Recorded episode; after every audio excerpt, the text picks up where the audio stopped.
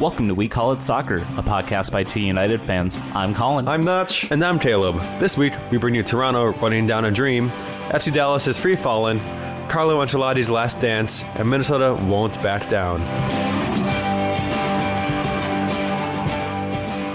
We're coming to you late this week because I was out of town earlier, but we'll get to that in, in a little Yeah, bit. no spoilers here. no, no, no, no spoilers at all. But I want to ask you guys, what have you been late to since we last recorded? Um, this podcast because I Is this just also to- hosted trivia. Is this just a way to call Colin out for being late tonight? Or maybe give him a chance to plug his trivia in the Twin Cities? Ever thought of that?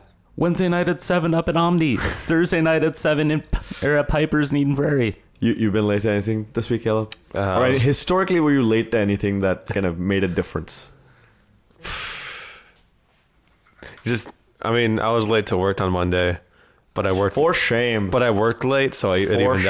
out. So, I mean, I was I'm late to the watch party on Tuesday because You I were. thought the game was an hour later. Yeah. That was awkward. I messaged you. Where are, are you coming?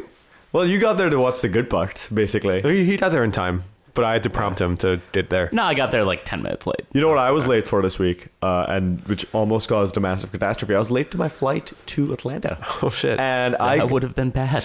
I got to the gate first, the Southwest Airlines gate. My flight leaves at seven fifty. That's the departure time. I got to the gate at seven forty two. Wow. Damn. Yeah, And let- They let you on? Uh, yeah. No, I and there were two other people who got there as late as me. So I was like, "Whoa, this is the airline I need to fly." People like me are all over this plane. and it was it was intense. I have never run like the amount I ran that day. But you know, speaking of Atlanta, speaking of me traveling to Atlanta, let's move into a segment that we call Loon monitoring. In the Loon Monitoring segment, we talk about Minnesota United and what they did in the previous week, and what they did was finally beat Atlanta United. And but before we get to all our happiness with that, we do need to get through that damn game against Houston. Do we? Honestly, I really have no desire to talk about that game. Let's talk about it Quick quickly. talking points. I mean, Um, Caleb was nice enough to write the recap over at 55-1 for I it. didn't know it would be that bad of a game when I signed up. I didn't know. I think, I think it's your shit. fault. You cursed it. Um, Every away game that I've written for, we've lost. So, Really? But every home game that I've written for, we've won. Given it's only one uh, home game, but like five, six, or seven away games. That's now. a very odd superpower. yeah. I should be in the press box at TCF more often then. nudge, No, nudge, no. wink, wink. Well, you don't listen to me when I'm, when I'm telling you to like call out Rudy for VAR anyway. I'm trying to get your attention. Like everybody around you, like knows that I'm trying to talk to you because somehow everyone knows your name is Caleb, except you. You're the only person who didn't hear me that day. But so, so tell me about this game. What happened? What could we have done better? What did Houston do well? Um, Houston did well. What what they did was uh, they kind of absorbed the pressure in the first 15 minutes. Minnesota played very well in the first 15, but our attack kind of had a disconnect between the midfield and Christian. They really isolated Christian really well with their defense. Um, and and frankly, our passing out of the back wasn't that great. Um, passing anywhere on the field wasn't that great. yeah, um, to be fair. I will say one player who stood out and had a really good game for us was actually Michael Boxall, which is kind of surprising. He had his best game for us as a, as a loon. Then we shipped him off to Japan to play uh, World Cup qualifier for his national team. That New went Zealand. so badly for us. yeah. Anyway, Uh, get to that too later. uh, Ellis, uh, Alberth Elis scored the opening opening goal with a. There's really nothing that I think our defense could have done on that. It was a an imperfect cross, and his celebration was. I hate to say it was pretty fantastic. He's nicknamed the Black Panther. He ran over to the sideline, put on a Black Panther, the superhero from Marvel. Uh, mask and like did a superhero pose and I'm like that's that's pretty awesome I hate to Can't say hit it the guy. yeah. It- I- it's pretty awesome In other news that we should also talk about later, there were some pretty interesting displays in Atlanta too. See, Oh, this is- okay, oh, yeah. this is all teasers right here. Uh, Quioto scored the second goal off a corner. Um, which, Speaking of corners, was- there's something was- about the corners in Atlanta that we're gonna have to talk Oh about. my god! Would you let me finish? Notch, quit being such a tease.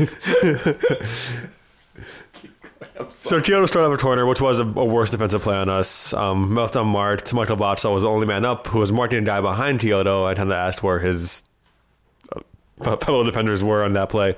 Uh, Nicholson did score a consolation goal, but it was too late. It was the 91st minute or so, and of course it was from a long shot because, guys, if you're if you just can't find love, find one tip for me from me. Find someone who loves you as much as Sam Nicholson loves long shots.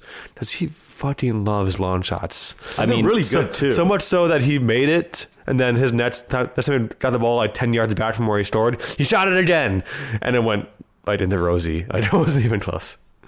So, going into the Atlanta game, I think I'm trying to find the right word. Trepidation.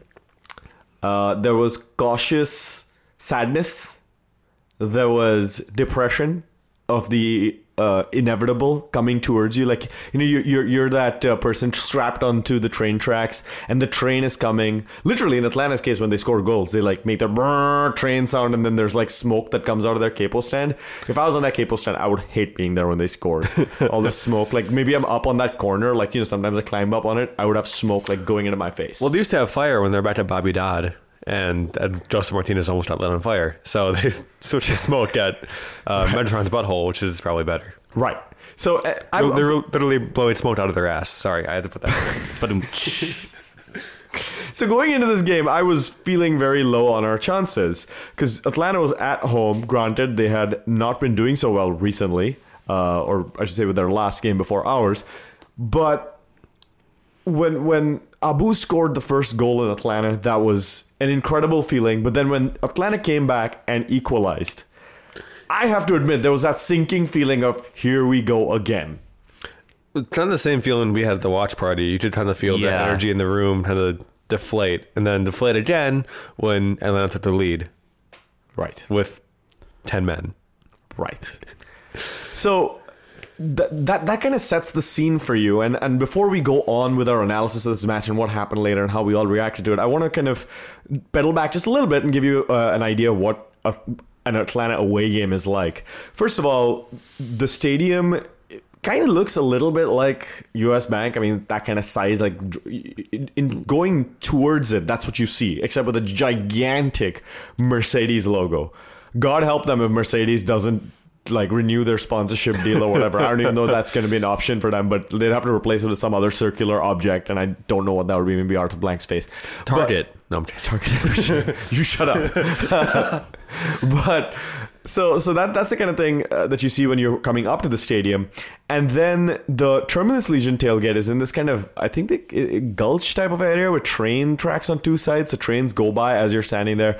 They don't have any food at their tailgate. It's all just liquid. And getting to this tailgate, you got to go down some MARTA tracks. So it's kind of awkward getting there. But when you get there, you meet some of the nicest home fans I have met at an away game. Terminus Legion, wonderful folks. They're doing it right when it comes to get al- getting along with away supporters. Very welcoming, very friendly. There was a guy who came up with literally a, a bag full of scarves. Like he had like 20 of them in there. He's like, "Who wants to swap? Who wants to swap?"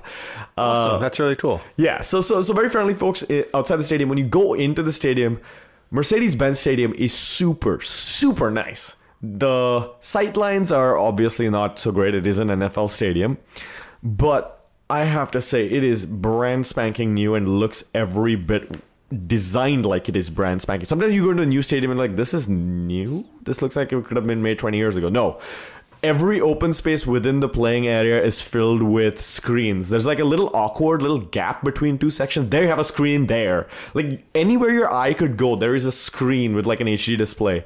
The butthole itself, the sphincter, actually is a massive screen where when they call the lineups, they actually show them like filling the circle. Filling the butt. Yeah, exactly. and so there's that. And then concessions. Two dollar hot dogs, guys. I put ten bucks on the on the counter and said, "Give me five. and and she did. Twenty ounce beers, seven dollars.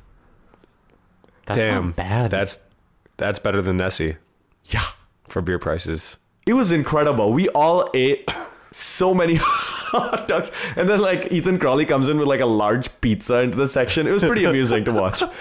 So so overall, I gotta say the experience was good. We were in a seated section on the second deck. Their tarps are really nice. You actually don't really feel like you're that, that there's an empty third deck above you.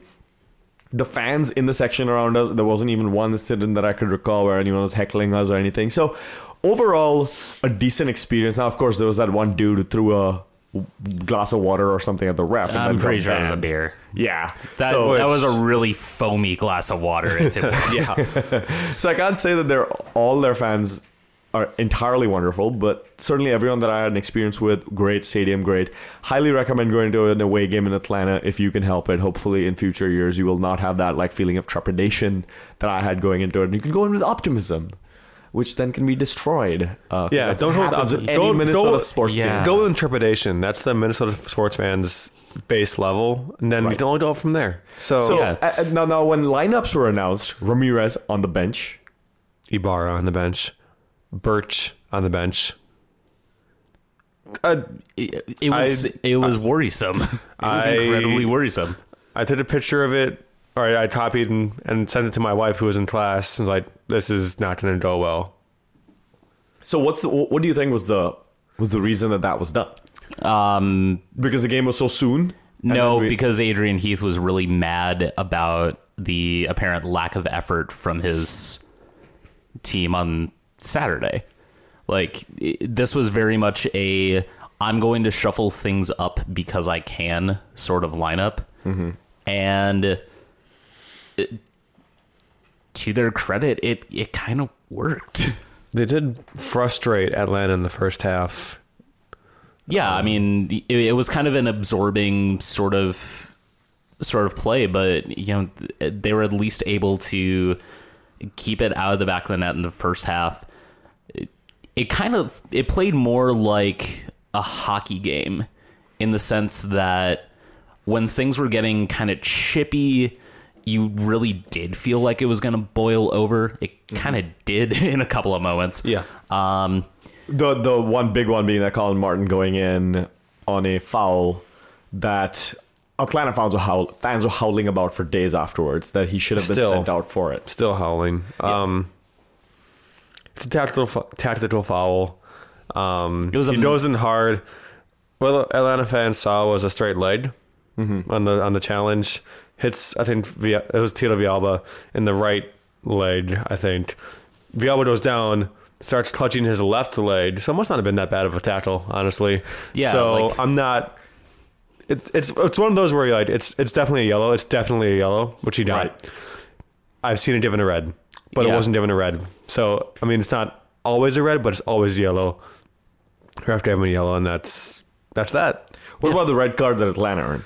I would say, yeah, it was a red. It was a red. He, uh, Yeah, he was So can, last can you set the scene?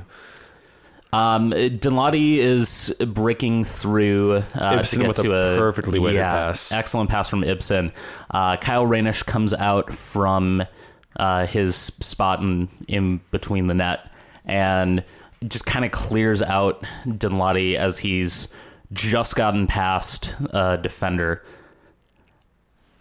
I've seen it called a yellow. I've seen it called a red. I think it was a last man foul. So Mm-hmm. yeah, it's it's a red card. Very unlucky for the Loons that was right outside the box. Yeah, Yeah. It was literally right outside the box, and we weren't clamoring for a penalty. It was just at the watch party. Just like we just want the man sent off. That's all we Yeah, want. I, I didn't watch the replay, so I was definitely like howling for a penalty until someone tapped my shoulder and was like, "Look."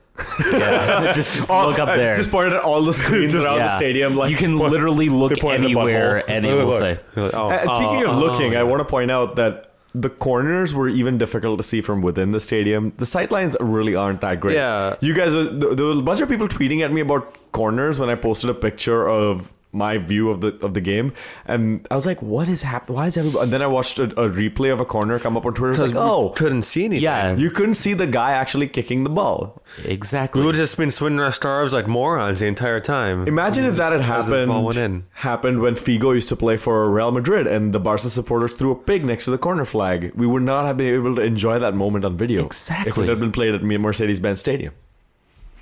You're looking at me like you have no idea what I'm talking about, Caleb. It's before your time. Just show me during the break. Before your time. Yeah. Uh, it's worth watching. let's let's now talk about the the. Can we call it a comeback? Is Yeah, that- absolutely. Yeah, totally. I mean, this is the one. This is a point where LL Cool J is wrong. We should call it a comeback. yeah. and Um, it, it definitely was again two, two one up. Uh, Atlanta, even with ten men, looked like they that Minnesota was the team with ten men, um, but they didn't quit.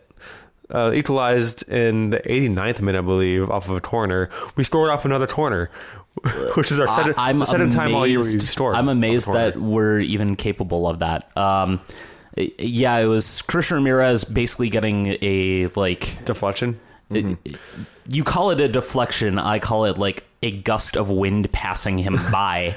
um, but whatever it was, you know, it, it tapped into the into the net. I mean, you compared the, the game to a hockey game earlier. This is very a hockey type goal. Yeah, yeah, it was- Ramirez posting up in front of the goal. Nicholson with the shot the deflects off Ramirez and in. yeah. Um, that's hockey 101. I, I cannot tell you the emotion when that goal went in. From watching it, they, they so I- so so when when the half started and Atlanta's goal was right below us, I was so freaking excited. But then they actually did it.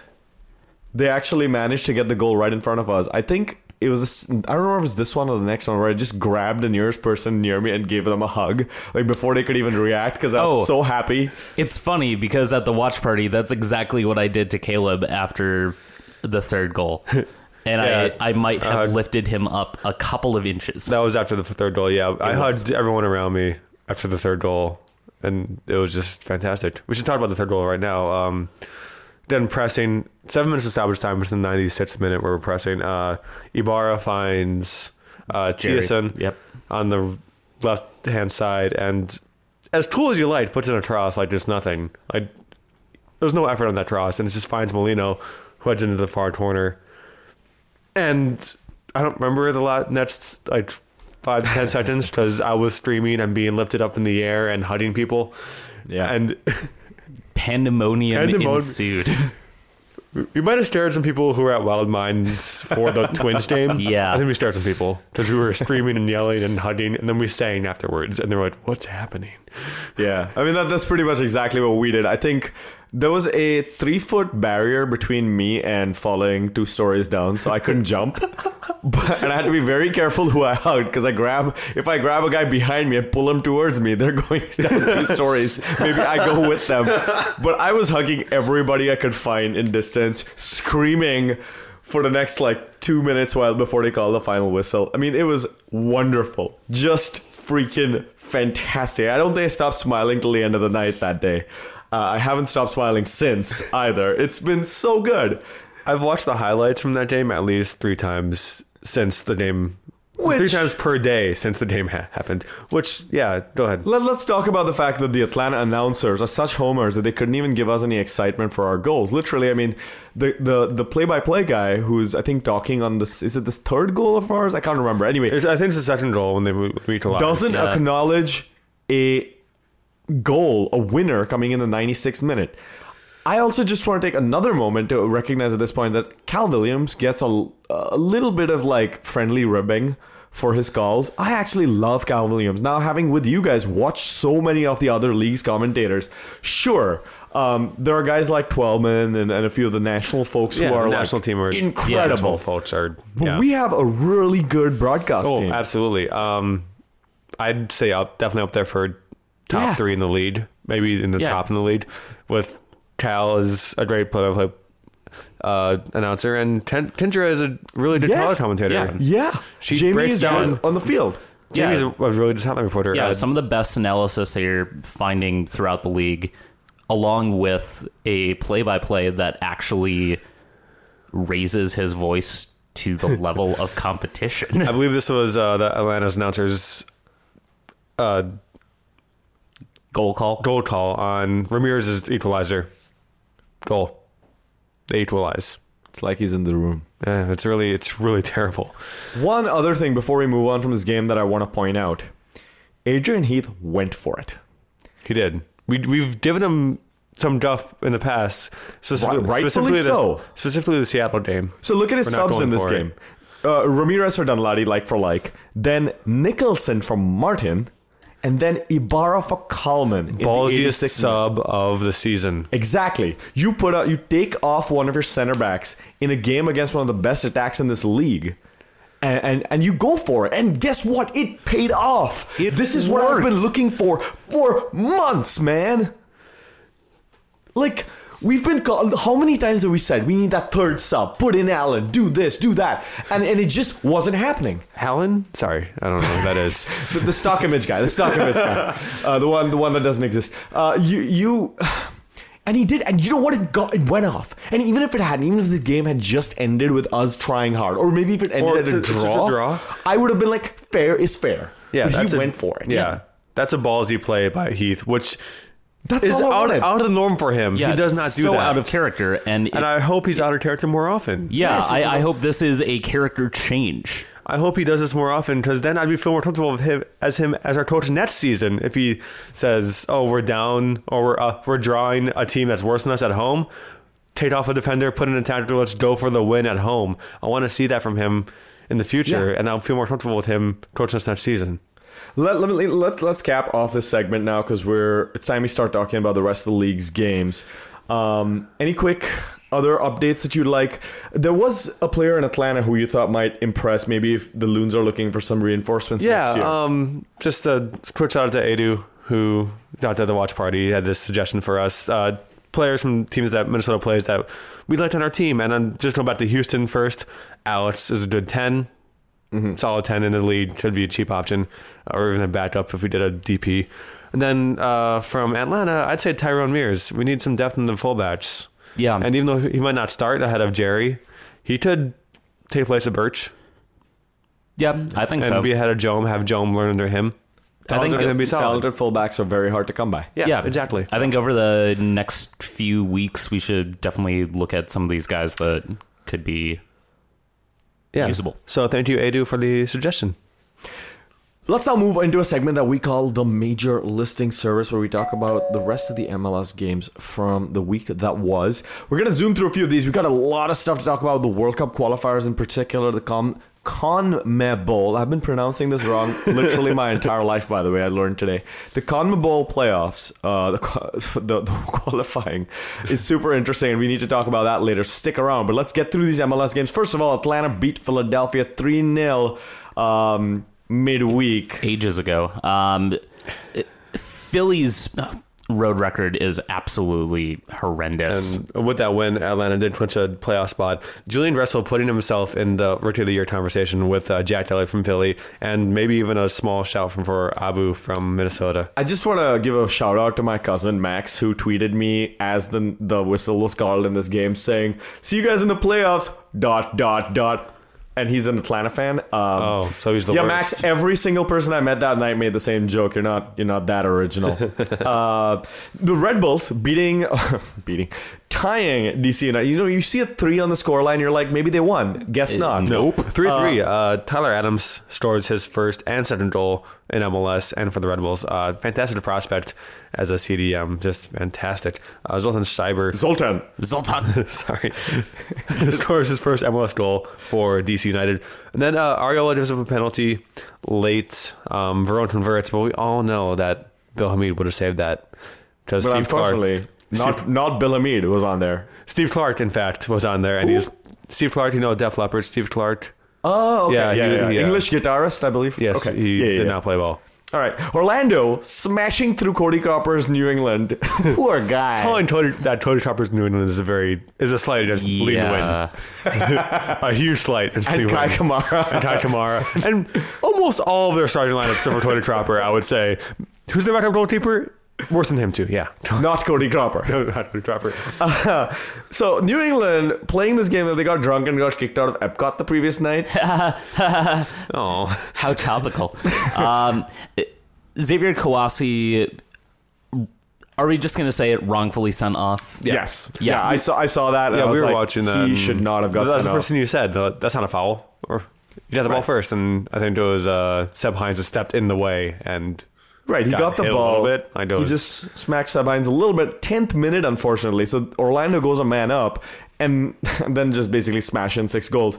The MLS Disco, uh, one of the best places to hang out if you're in New York. By the way, I hear they're like they still have the old school roller derby thing, and if you wear bell bottoms, you like fit in real well. Uh, it's the the successor to Studio 54, the MLS Disco. Anyway, the MLS Disco taking off the um, the red card from Kouassi. I just imagined like Don Garber as a DJ at a roller derby, and that's the funniest thing I've ever thought of in a long time. I believe his uh, DJ name is Dan Garbor. Anyway, Montreal losing 0 to 1 at NYCFC. They haven't won a home game since August 19th with three straight losses. I believe now it's four at the Stade Saputo. Uh, Jack Harrison started the lone goal, and he, as a result, he got called up to the England uh, U20 national team. The real life Alex Hunter. I, kind of. I mean, he He was at the Manchester United Youth Academy, you he, said? he left when he was 14. Okay, he he was there from he seven to 14. Then Did, the, did he have a best friend who felt betrayed when he came to NYCFC? It might be too early, early to tell that. Maybe we'll find out if he goes back to England, and Right. we'll find a new. Then, then he'll have to go back to LA anyway. Yeah, we'll talk. yeah. So so um, th- there's now talk that Manchester City or and Manchester United are both interested in getting Jack Harrison. Obviously, City getting the um, preferred status due to their relationship with NYCFC. We'll see what happens to him after this season. Oh, he's gone. He's not staying. He's gone. He's not staying.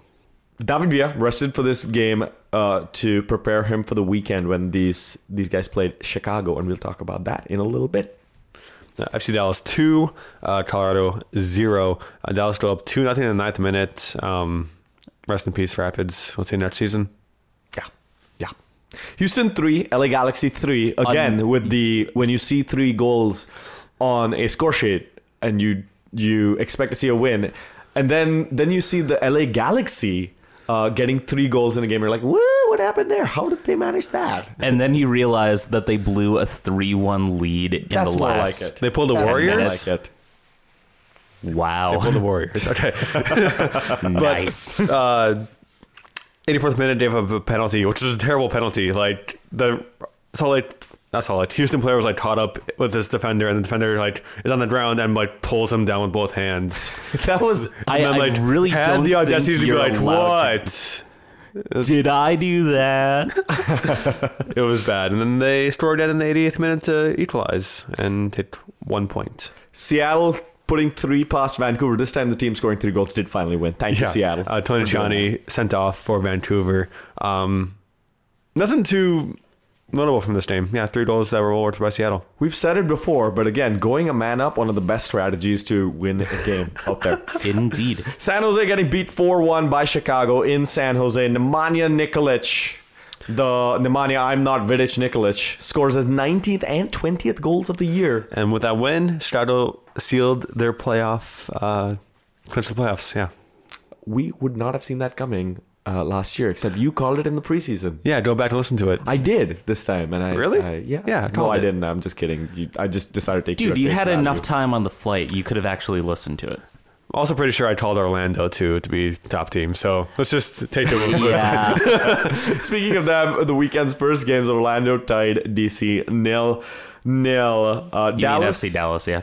What who did I say? You said DC. It's, it's fine. It's whatever. I was thinking Dallas in It's my late. head, But, but it's uh, very late. Thanks to you, uh, as we established earlier. So- Sorry, so, I was off making money. So Dallas could end up actually forfeiting this match to Orlando for subbing in an elig- ineligible player. Uh, essentially, Barrios was named in the official match lineup and then was removed because he had a light foot knock and, and put on the substitutes bench, except that's not what the lineup said, apparently. Tesho Akindele, who started in his place, uh, that was a legal move, putting Akindele in and taking Barrios out of the starting lineup. Unfortunately, then Barrios was subbed in late in the game, and with him not uh, the MLS regulations essentially state that if a player is injured or ill and removed from the starting spot in the lineup, he cannot then be subbed on. It is very explicit in that.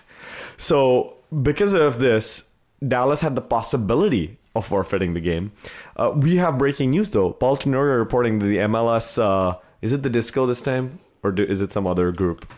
I don't know. MLS, the the powers that be, to whom it may concern at MLS, have decided that uh, FC Dallas will not forfeit any points, which is a complete travesty. Why make rules if you're not going to enforce them? Uh, because MLS. You're right. So Toronto FC played the New York Red Bulls, and surprise, uh, Toronto, the the crisis team we were we were talking about last week. You know, who only had a ninety nine point what seven nine. Three five percent chance of getting the supporter shield. Hey, guess what? They actually won in this game and got the supporter shield. They won four two. Really nothing notable to say about this game except for, I mean, I was, drubbing by Toronto, but one fun moment where it's Tosaint Ricketts is in on goal, chips Luis Robles, goes to celebrate to the corner, and then turns around to see that his shot has hit the post and gone out. Womp womp. Speaking of womp womp, uh, New England go to Atlanta or, or Atlanta go to New England and only managed to get a tie, nil nil. The result of this game. Uh, the one notable thing here, Brad Guzan getting a good game. Uh, then going off to U.S. duty, which allowed Rainish to come in for Atlanta when they played us. okay. Uh, CLB Columbus beating DC this time. Oh wait, no, Columbus beating Dallas. Throwback. Uh, no, Columbus beating Such a throwback. Columbus actually beating DC 2 0. DC now eliminated from playoff contention. And Columbus actually clinches a playoff spot. Um, Justin Meram con- con- continues to be fantastic. Uh, scores a great curler from one side of the box to the top corner of the other side from the, at the far post and is still great. And Get him for team. your ultimate team. Yeah, exactly. Chicago tying NYCFC 1 1. The things to note in this game, though, both Villa and Nikolic getting a goal, which allows them to stay at the top of the MLS Golden Ball list. Nikolic with 21 goals. Villa has 20. Diego Valeri tied with Villa at 20 goals. Colorado beat uh, Montreal two to one. Uh, How? How? Jamiroquai suspended for yellow card accumulation when they don't have in the lineup. Montreal not playing so well. yeah, uh, Jared Watts is sent off for Colorado in the, in the 11th minute. Uh, not to be, you know, Montreal felt bad and had Lovett sent off in the third second for a terrible knee to a downed player. That was just a bad. That's just bad. Uh, Stefan Aigner scores his first goal from for MLS. Uh, he came over from 1816 Munich, which you mentioned in the previous episode. That has was a German club in the second Bundesliga that folded and is now kind of non-existent. Um, Matteo Mancosu gets a goal for Montreal, but but Alan Gordon does what Alan Gordon does, and I don't mean just putting a beautiful headband on his beautiful hair in the morning. He goes and scores a late winner for Colorado, and then promptly jumps into the stands. Yeah, comes in the stands to celebrate with the fans, and probably a yellow card for that. But whatever, man, he won. Yeah. SKC getting beat by Vancouver 1 0. The most important thing here is this is SKC's first home loss at Children's Mercy Park this season. they had a chance to go up early in the game. Diego Rubio um, knocking a penalty off the post. San Jose beating Portland 2 1 at home. Timbers would have clinched the playoff spot with a win and all but eliminated San Jose, but they dropped the ball. Womp womp. Um, Loons legend Jeff Attinella got the start for the Timbers. Actually had a decent game despite the fact that he let in two curling balls. I think both of them he really didn't have a shot at. You know, he stretched out as far as he could and just missed them. LA Galaxy managing to tie Real Salt Lake 1 1. I'm starting to think something's changed for the Galaxy. Yeah, um, they're just they're drawing more instead of losing. Yeah. um, two goals in two games for Bradford Jamieson the fourth. um, so good run for him for the youngster. He's a 20 year old. You should keep your eye on. Um, but on the opposite end, 35 year old Kyle Beckerman scored the late, late, late game equalizer for Salt Lake. Now, LA Galaxy have been eliminated from playoff contention, but I do want to ask what the hell has changed with the Galaxy? How are they managing to get two huge results like this? I mean, they brought in Alex from uh, from England, and he's really brought a lot of uh, pace to the team. Yeah. good finishing skills. Yeah, Um, um, chemistry with Gyasi Zardes is fantastic. Yeah, apparently the unnamed coach of uh, LA Galaxy keeping Giovanni Dos Santos off. Is that what's happening in your games too? Yeah, uh, Gio comes in for Gyasi Zardes at like the 50th minute every game. Well, and also, like, true to form, I don't know if, in, if your games this happens too. I'll pass to Gyasi Zardes, who's wide open, and he'll hit the post post, he'll tie it over. He won't store. He hasn't stored as as. as Legit, been. I do want to talk to about LA. the journey mode in FIFA 18 in a little bit because I think there's some really cool stuff that happens there. Uh, there'll be some spoilers after you come back from the break, so I'll give you an alert if you don't want to have journey mode in FIFA 18. A little bit spoiled for you. Philadelphia beating Seattle 2 0. You mean Andre Blake beats Seattle? True. Yeah. Phenomenal saves in this game. And uh, the answer to the question, how did Philadelphia beat Seattle? Andrea Blake is how they beat Seattle. All right, with that, let's take a quick break. We shall return first with FIFA 2018, quick reviews from the three of us. Then we'll move on very quickly to some NWSL happenings, some things with the national team before our meaty segments about England and World Cup qualifying. Here come Minnesota United again. Jerome Thiesson. Molino! It's now! It's now for Minnesota United! The most head-turning, jaw-dropping, tail-twisting moments of the season so far for Minnesota United! Don't you dare! Don't you dare write them off!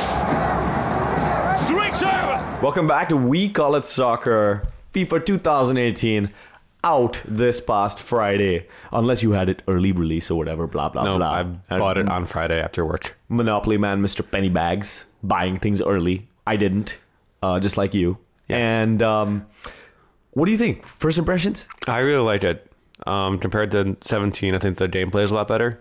Um, it's a lot more realistic. Um, I feel like I have to actually work harder to break down defenses on the offense, which m- some players might not like, but it's more realistic. I don't. I can't just do the same play every single time to kind of probe and recycle the ball. Um, also, the journey is I think they're really great this year. It's super It's cool. a little I- predictable, but I liked it. have you played FIFA 2017's Journey or the previous Journey mode? Or have you watched any videos about it? Or, Um, I've I've watched plenty of videos, Okay. and I'm the one loser out of this crew that doesn't have FIFA 18 yet. Soon, Slash, my son. I don't- Soon, my son. yeah, soon when I get an Xbox One or a PS4 or something. X-Bone. PS4 is X-Bone. better. PS4. So anyway, the the journey mode for those of you who aren't aware is a mode where you take a specific player. It's he's played by an actor. The player's name is Alex Hunter. In the first half of the journey mode, you take him from the England uh, youth camps through to I think winning the FA Cup with a English team. Yep. Or you can win the lead like I did with Liverpool. Yeah. So so so so there's Only way There's a story mode that then continues in this game. First of all, brilliant way to make people buy FIFA in consecutive years, uh, so you don't want to miss out on a particular story. Adding an RPG makes also makes me fond of the game. I love RPG games. So I, I this was my first time playing Journey, and it gives you like a recap of the previous version.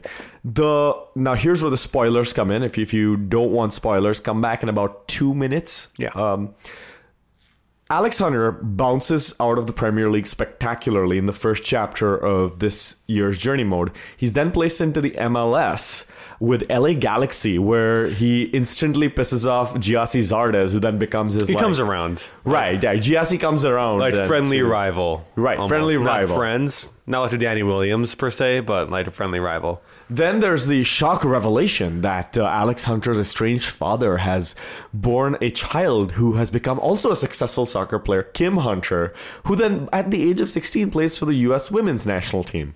Now, the really, really cool thing in all of this, the story can be a little bit better, dialogue can be a little bit better. It's still pretty engrossing. I still liked it a lot. Yes. The, engr- the, the, the, the really cool thing about this, though, is that if you're your typical Eurosnob sports bro who buys FIFA, you are now about to be forced to be played with MLS teams and learn more about MLS, and then also be forced to play with the US women's team as well. Which I think both of those are really good introductions to the FIFA crowd, who who I think tend to be a little bit more European inclined Yeah. than your average MLS, um, or I should say just just your average fan. Um, it's a great introduction to these folks to a league and a uh, mode playing with the women's team that they would not otherwise maybe try themselves. Yeah, and I watched FIFA videos, and there's one guy I watched that was playing and didn't want to leave Chelsea, whose team I was playing with, and I've told MLS, and he's he's British. And I've told MLS, this is I, I don't want to to MLS, and like that episode ended. And then that's like middle the episode, like oh, this is a lot of fun. I'm you know, I'm playing really well against these teams, and oh, they Villa's here. Oh, cool. And it's like actually grew to like you know not respect MLS, but like, oh, this is this can be fun too. and, and they don't condescend to MLS either, and they're not overly optimistic. There are some tweets in your like social media area that come up where it's like, "Oh, retirement league" or whatever, blah blah blah. Fuck Gareth Walker. So so so there is kind of this. They're basically showing you what MLS is uh, in kind of a little bit of an authentic way. I think so. So I appreciate that. I think FIFA 18 is a great game. So go play it if you are so inclined. Otherwise, go watch it on YouTube. Yeah. Let's move now into a segment we call the pyramid scheme. Like, make let's make like Egyptians real quick and talk about the NWSL playoffs. So, um, North Carolina Courage ended up the um, Supporters Shield winners. Um, they will play on Sunday against Chicago Red Stars. Um, Saturday sees Portland take on Orlando as well. Any predictions as far as who you think's gonna do really well? I mean, you have to think that North Carolina's continue their winning ways and go to the, at least to the finals. Um, I think Portland has a better chance of beating them in the finals, but I think Orlando's a really strong matchup with Portland without Morton and Marta. Yeah, the Western New York Flash last year, who were the um, uh, the team that became North Carolina Courage, doing really well. So I think, I mean, like you, I'm tipping them for taking it to the title. defense tends to do really well in playoffs. I'm a little bit worried about them offensively, but yeah, I, I think they're very slight favorites, um, probably against Orlando. I, I will say though that my team in the NWSL is the Red Stars, and uh, being being someone who used to live in Chicago, so I'm, I'm I'm sentimentally hoping for them to pull it through. With that, let's now move into a segment we call the sewer, where we talk about the NTs, the Ninja Turtles of the United States. And some teenage Ninja Turtles this week. Yeah, Right, we do have some actual Teenage Mutant Ninja Turtle news with the U17 United States national team going to India and losing uh, 34 to nil. Who, who saw that coming? India scoring 34 goals in New tomorrow. Delhi. Yeah. it hasn't happened Uh, yet. yeah. Nine thirty in the morning Friday. Hey, Atlanta predicted attendance for a game two weeks from now. Uh, they said like we've broken the MLS record on October 22nd. So there's no reason that I can't predict the score of this game. Okay? I mean, literally India don't count the goals when they go in the net. thrashing the USA U17. What a great result for India. I'm so happy. I think when you and I were doing notes, you said, "Oh, I can't wait until India scored the eighth goal of the match," and I'm like, "Oh yeah, Twizy will be up seven one." So I mean, we're we're And this is me shaking my head. It This- just makes this- for great podcast this is the first tough test derby. That, that includes all three of us. So Yeah, this is pretty I'm, exciting I'm excited to to rub it in root Notch's against face a little bit next week. Yeah, it's gonna be great. Yeah, yeah. yeah. the the um, men's national team of senior level plays up. Panama. Thank you. I thought for a second you'd forgotten to do our. That's more him than me. Yeah. Yeah. So so so so they, they do play Panama, and uh, Bruce Arena picking a roster that uh, produced a little bit of uh, baldness in people's heads because of furious scratching uh, of head, said heads, and um, essentially it's this seems like the roster for World Cup 2010, uh, complete with Bob Bradley coming in in a consultant role. Uh, Benny Feilhaber that gets called up. Um, Gyasi Zardes gets called up for about five seconds, and then injury, right? yeah, he's out. Yeah, But bummer. F- Fabian Johnson wasn't called up, which is a, a mistake. It's a mistake. He should have been called up. I mean, it, it- the response from Arena was basically that Fabian Johnson hasn't been playing well, which is true. But that doesn't change the fact that he's a really good player. Yeah. Uh, Nick Rimando still getting call ups. Why? Why? Now, now, no, not listener, why. listener, Tell me why. You, you are probably listening to this after you watched USA versus Panama. So obviously, Nick Rimando has now saved six penalties, single-handedly assured the United States qualification into the World Cup. Blindfolded with one hand tied behind his back. Right. So uh, we're not going to talk about this much more because you're going to know um, what's what's happened. But I do want to point to an article by Brian Sciaretta talking about the lost generation of players. Yeah, essentially, there's about five years of national teamers that just it never panned out. Um, you know, usually every birth year you have one to two solid national team players. I'm trying to think of what years it was. Was it like I think it was 1990 through 95, thereabouts, where it, it was just a completely barren hellscape. It's because uh, you and I never got called up. Yeah, like, gosh, throw me between the Obviously. pipes. But go go read the article. It is it is pretty insightful. Also points to the uh, in a backhanded way points to the exciting stuff happening at the youth level now. Yeah, Guys like absolutely. Tim Weah Josh Sargent who've had some interesting links, which we don't need to talk about right now. Drew Carleton and uh, also you know obviously literally Messi Pulisic and. Um, Weston McKennie, etc., etc. Now let's move on. Speaking of some players that are playing in Europe, let's talk about first coverage from England in a segment that we call the pub. Where we fly to England, go to a pub this week. What are we gonna call the pub, guys? Silence. This week's pub is called Silence. Uh, um, Had nothing. All mine It's were hard. Too, It's all, hard All mine were up. on the nose. I mean, Like too like that is my Yeah. complaint. Yeah. That is although always my complaint. nothing I think is actually pretty on the nose when we're talking about Crystal Palace. Yeah, Crystal Palace yet to score a goal this year. maybe it wasn't Frank De Boer's fault. Maybe it was their entire team being garbage's fault. All- Someone uh, like, save so- Wilfried Zaha. Someone save him, Yeah, please. Let, us talk about the fact that they have two prominent starters, at least injured. You've also got the fact that Roy Hodgson is a is a coach who's historically taken a couple of uh, years I think to get it- a team to up to standard. I think it was on the uh, Guardian football show where someone said that if Roy Hodgson wasn't born in England, he wouldn't have a job because he's not a good coach. So, so Manchester United putting four past Crystal Palace, and uh, Jose Mourinho continues to prove last year's critics wrong. They are not playing the same bunker down football that they used to. Chelsea, Chelsea go down. Oh, sweet Chelsea, goodbye. Uh, Go down one 0 to Man City at Stamford Bridge. Pep Guardiola after this game essentially saying, "We had a plan, it worked." Then he dropped the mic, put on sunglasses, and walked out while um, 80s hair metal played in the background. That sounds very accurate. Uh, Kevin De Bruyne now comes back to bite the hand that used to feed him. Um, Chelsea sold him to Wolfsburg. Yeah, and for Mourinho like- was in charge for like pennies. Yeah, pennies on the dollar, and all of a sudden he's actually turned into One of the best, young tens in tens the world. in the world. Uh, Sergio Aguero out for three months or so after a car accident in the Netherlands. Um, hopefully he can recover and come back as uh, good as he was before the injury.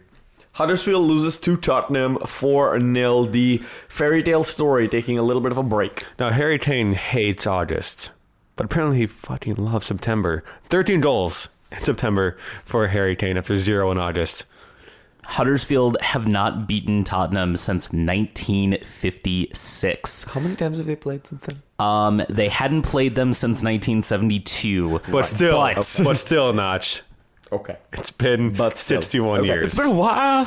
But still, Newcastle tied Liverpool 1 1. we have to. Can we just dip this week? I, I want to point out that since Liverpool beat Arsenal in that consummate it's not- Arsenal have actually, you know, I think won games. Yeah, yeah. We we beat Leicester last week. Ah, so you know what? Suck it. uh, literally one of the luckiest goals I've ever seen for Newcastle. Um, and it, it was offsides, but who very cares? lucky. Very lucky. Um, Uh, It was. it was a through ball to. Uh, I don't know what the as, striker as some is. people call him Coutinho, getting the goal for Liverpool in this game, so that was good. luckiest goal in the world for Newcastle. Newcastle splits the defenders. They're near, probably probably 40 yards out, near midfield. Mm-hmm. Mignolet starts charging out because he's past the defenders. Matip catches up, slide tackles the ball away. The ball goes past Mignolet into the very far corner of the goal. Mm-hmm. And, I mean, we don't have luck. Have good luck. They don't have luck at all. So There were news this week that Dejan Lovren takes five pills of some sort. This is what he told his home press before Yeah. going on. So he's been playing not good. injured. This is the kind of stuff that left Daniel Agger in crap shape in, in with his with his personal health, Mm-hmm. uh, playing through wounds. Kind of talks shows you a little bit about the uh, the desire of players not to sit out any games at all. and it makes you wonder why Klopp didn't go after another center back in the window if he if Lovren was that hurt. And speaking of Klopp, he got really pissed at the press and kind of snippy, which is kind of unfair of him. They were asking him legit questions about whether a draw was good enough, and he was all sarcastic in response. Anyway, uh, the, the best description I have of Liverpool that I've seen this week is basically a Ferrari from the front of the car up to the steering wheel, a Toyota for the cabin, and then the back end is a 20 year old uh, Grand Am, basically. Pontiac. Yeah, that's fair. Let's just move on. Okay. Yeah, Arsenal beat Brighton 2 0. A fantastically humdrum game. Two goals from Alexander Lacazette. Boom shakalaka. I, I think that he's actually uh, good. I think that he's adjusting to the Premier League. Actually nicely. good. You heard it here first, folks. Let's Hot now- take. Hot take. Let's move into a segment that we call They Don't Call It Soccer. In brackets, some do, though. A bit of news from Bundesliga first. Bayern Munich getting yet another 2 2 draw, and in, in, the, in the wake of which, Carlo Ancelotti resigns. The first Bayern coach to leave this early in the season. Pretty much a complete shock. Bayern in crisis almost. Uh, Manuel Neuer, they're probably one of the best top three goalkeepers in the world out until January. Their replacement Sven Ulreich, not up to snuff. For And, and not for just like, he's not just not Manuel Neuer. He's pretty bad. yeah, yeah. Yeah, he's legitimately bad. Um, this is the first time Bayern has lost a two goal lead since August 2008. Yeesh. Yeah, not not very good news over at Bayern. I want to point out though that Carlo Ancelotti has a personal uh, logos graphic thing, which first has a, a few, a few of the UEFA Champions League stars. Essentially, it looks kind of like that in, in the silhouette, and then he actually has championship stars to the side of his name, uh, or, or to the side of the uh, A. That is the primary Yeah. part of the logo. And he resigned. Um, a lot of Bayern players happy with him being gone. I think Arjen Robben said that his uh, kids' youth squad had harder practices than they had. now Bayern Munich just has to announce Jurgen Klinsmann as their coach again, and then you know Benny Feilhaber can tweet about it. Uh, Amiens uh, played Lille in uh, Ligue 1, but the game had to be abandoned after 15 minutes. Yeah, um, so Lille scored a goal, um, and apparently it's a semi-local derby. Um, celebrating fans kind of rushed towards the um, the fence area that Amiens had and toppled it over. Uh, really quite scary scenes. Uh, four people were seriously injured. Um, 25 ultimately had some sort of injury as a result. Uh, so the game was abandoned about half an hour later after they were unable to really, you know, get things back under control. Uh, Barcelona having to play in an empty stadium against Las Palmas. Uh, there's a lot of stuff happening in Spain if you have uh, been living under a rock. Essentially, Catalonia had a re- independence referendum scheduled. The Spanish government has been trying to break that up and uh, tried unsuccessfully to break it up. There's a lot of stuff happening with this, so let's just leave the political aspect of it right there. You can go read about this in, in far more informed sources than us. But uh, Barcelona said that it was unsafe to play a game. The Spanish Federation insisted that they play and threatened them with a forfeiture if they did not. a six-point penalty, no Right. less. And so they played um, in an empty camp. No, very cr- creepy and weird to look at the pictures. And and it did allow though for a video which allows you to hear the, the player conversations to be A released. lot of the players on Barcelona yell at Luis- Luis Suarez a lot. Yeah, so, kinda great. So so go check that out if you wish. PSG beat Bordeaux six two. The match was five one before halftime. Yo, mercy rule is all I'm saying. Yeah, um, go watch Neymar's free kick in the fifth minute. Also, he hugged Edinson Cavani. Maybe things aren't as bad as they seem. Dun, dun, dun. Let's move on now to talk about World Cup qualifying. First of all, England, it's coming home, boys. Have qualified but by winning against Slovenia 1 0. The boys did it. They're off. They're off to Russia. England, historically good in qualifiers, historically not very good in the actual tournament. Yeah. Some, Um, so- somebody posted my favorite statistic, which was something like average attendance of 70,000 for their World Cup qualifiers. High average, highest average attendance for a mediocre team. Uh, I don't think that's a actual statistic, more just opinion. but Yep. Um, Harry Kane scored it in the 94th minute. Otherwise, it was one of those games where you really wonder if England should be qualifying. Um, Northern Ireland won, Germany three. Huh. Sucks for Northern Ireland. Eh? okay, don't No, no, don't no, don't no, keep let's not- talk about let's not- Germany. yeah, let's go, go with go, Germany. Yeah, go yeah. with So Germany. We're just Germany right still have not lost a World Cup qualifier away since reunification. What? Damn. That is uh, What? pretty intense. Damn pretty son, that intense. JPG. Scotland coming through, um, I believe it was today, yep, against Slovakia, getting a 1 0 result. Some cautious optimism going into the Scotland group. I haven't actually looked at the entire group after this result to see what their chances are. Uh, chances are pretty good, at least that they'll make the playoff. So, Mm-hmm. you know, fingers crossed for them, I guess. Yeah, they're in second position in Group F under England. Uh, looking into Syria's playoff with Australia, what was the result there, Colin? Uh, it was a 1 1 draw in the first leg. Um, Syria, the host country, obviously was unable to actually host, so the game was played in Malaysia. Very controversial late penalty equalized for Syria. Essentially, one of their strikers crumpled in the box when he was tapped on the shoulder. Now, I'm sure all of you are really excited about the CONCACAF qualifiers and will be following that closely, but I want to point you towards. Uh, this is, I'm saying this as Caleb is crossing every single limb, finger, toe, everything on his body. Guys, I'm really nervous. Yeah. Um, but but I, I want to point you towards the CONMEBOL qualifiers. There's one set of qualifiers that you should follow. You should follow on Tuesday. Make it CONMEBOL because today Argentina had a must-win game against Peru that they Drew Did not win. Yeah. uh, Messi continuing his abject form for the national team, kicking two at least two free kicks into the wall. There might have been more. I, I wasn't able to get to this game until late in. This is horrific for Argentina because what this means is that they're going into the final match day, which is on Tuesday, with. Uh, uh, I don't know. Looking at the table, it, it, there's a decent chance that they will not make it into the World Cup, which for the first time since 1970.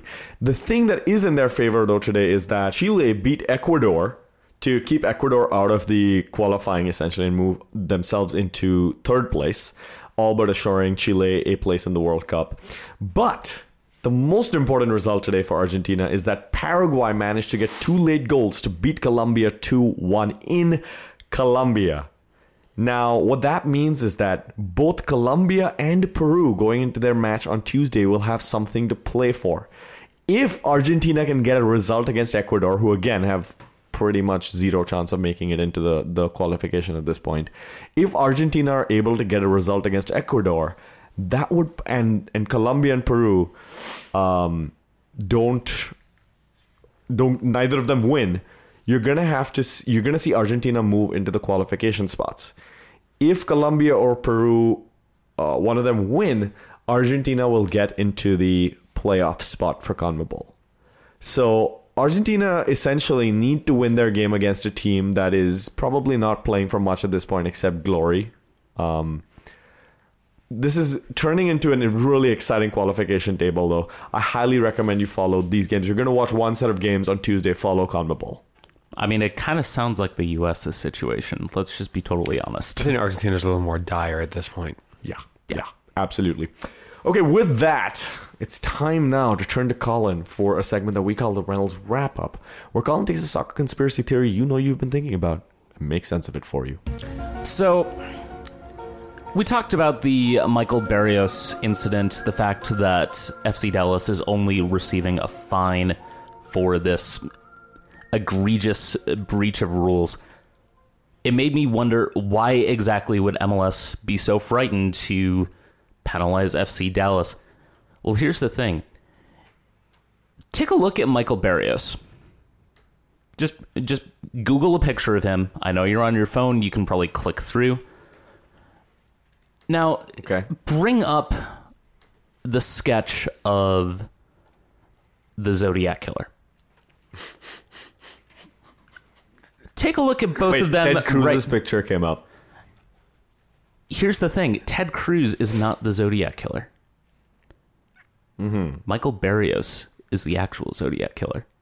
I, I, Put some sunglasses on him. okay. He's totally the Zodiac Killer. I'm sure of it. Uh, oh, oh. And I feel Wasn't this a I, I'm 100% convinced that the reason that MLS decided not to penalize them with a point reduction is simply because they're worried that Michael Barrios is going to revert back to his serial killing ways and go postal within the MLS Now, offices. Wasn't the Zodiac Killer described as a Caucasian male? Wait, wait, wait. Just wanna put that- More, more importantly, uh, I'm not saying that you you might be wrong. I'm saying you're definitively wrong because uh, the Zodiac Killer was active in the 70s and 60s, and uh, Barrios was born in uh, 1991. There's also that. Yeah, So- it's also a so- big thing. I mean, there's some time travel involved. There's also So Atlanta did predict that attendance two weeks in Yeah, advance. So maybe they just that used the basically same- confirms time travel travel exists. exactly. Yeah, you know, they they, know it. that the attendance Yeah. is going to be that. So You're right. yeah, Oh, I like, don't know what story is bigger here: the Zodiac Killer identity is confirmed, or that time travel exists. Where would you go if time travel could take you anywhere? I thought we could go to give myself a high five. Uh-huh. So wholesome. so wholesome. Where would you go? I gotta go with the kill baby Hitler. Ah, okay. So you do that. Yeah, The Jeb Bush route. Okay, okay. I think I would go back to this the Kevin Molino's goal this past weekend, so I or this past Tuesday, so I could hug myself after that goal. You know, instead of uh, subjecting everyone around me to hugs, I just keep hugging myself. you guys are too wholesome. I'm trying to like actually save the world Okay, here. I would. I don't know. There might be someone even worse who would pop up if, Yeah. like, you know, You never know, man. butterfly effect, dude. You don't know how these things work. I would you go. gotta be pretty terrible to be worse than Hitler. I'd go back a couple years ago when I missed the Dr- Gaslight Anthem show at First Ave because I was too drunk to drive, so I stayed at home. I think I went to ah, that so show you and would it was drive awesome. drunk. No, I'd go back and my s- time travel self would be sober, so I could go. Well, my drunk self sat in my friend's house and drank beer and watched music videos. See, you you have the like wholesome approach to the situation. I was thinking of the cynical No. approach situation. So- No, when I tra- travel back in time, I don't go into my body at that time. I'm myself in the future going back in time. This is we shouldn't talk about time travel specifics and Well, rules well, forget it. Let, podcast, let's but let's forget forget about going back in time. Let's move forward in time, one second at a time, and bring an end to this show. But before that, could you please tell the good people where they can find you on Twitter? I'm at K Olson seven sixteen. Uh, I also wrote the match recap for the Houston game. If you want to relive, relive that for some reason on fifty five one. Um, so yeah, You can find me at the attachment. You can also find me Wednesday nights at Omni Brewing in Maple Grove, Thursday nights at Pipers in Eden Prairie, and you can see me at the Tournament of Champions for Trivia Mafia November 4th at the Amsterdam. Also, special thanks to Tectonics for us use their song uh, Lustless as our theme song. Uh, check them out on Bandcamp and YouTube. If you want to talk to me about soccer, you can find me at TWO United Fans. If you want to talk to me about other stuff, at Lock, Stock, Spock. Hint, West Wing references will get replies from me. Same with Star Trek and Ancient Rome stuff. You can also find this podcast on fine podcast providers everywhere, which you should point your friends to, because we love having new people listening to us. With that, we bid you goodbye for yet another, well, not actually a week. We'll probably come back on Tuesday. See everybody. Bye.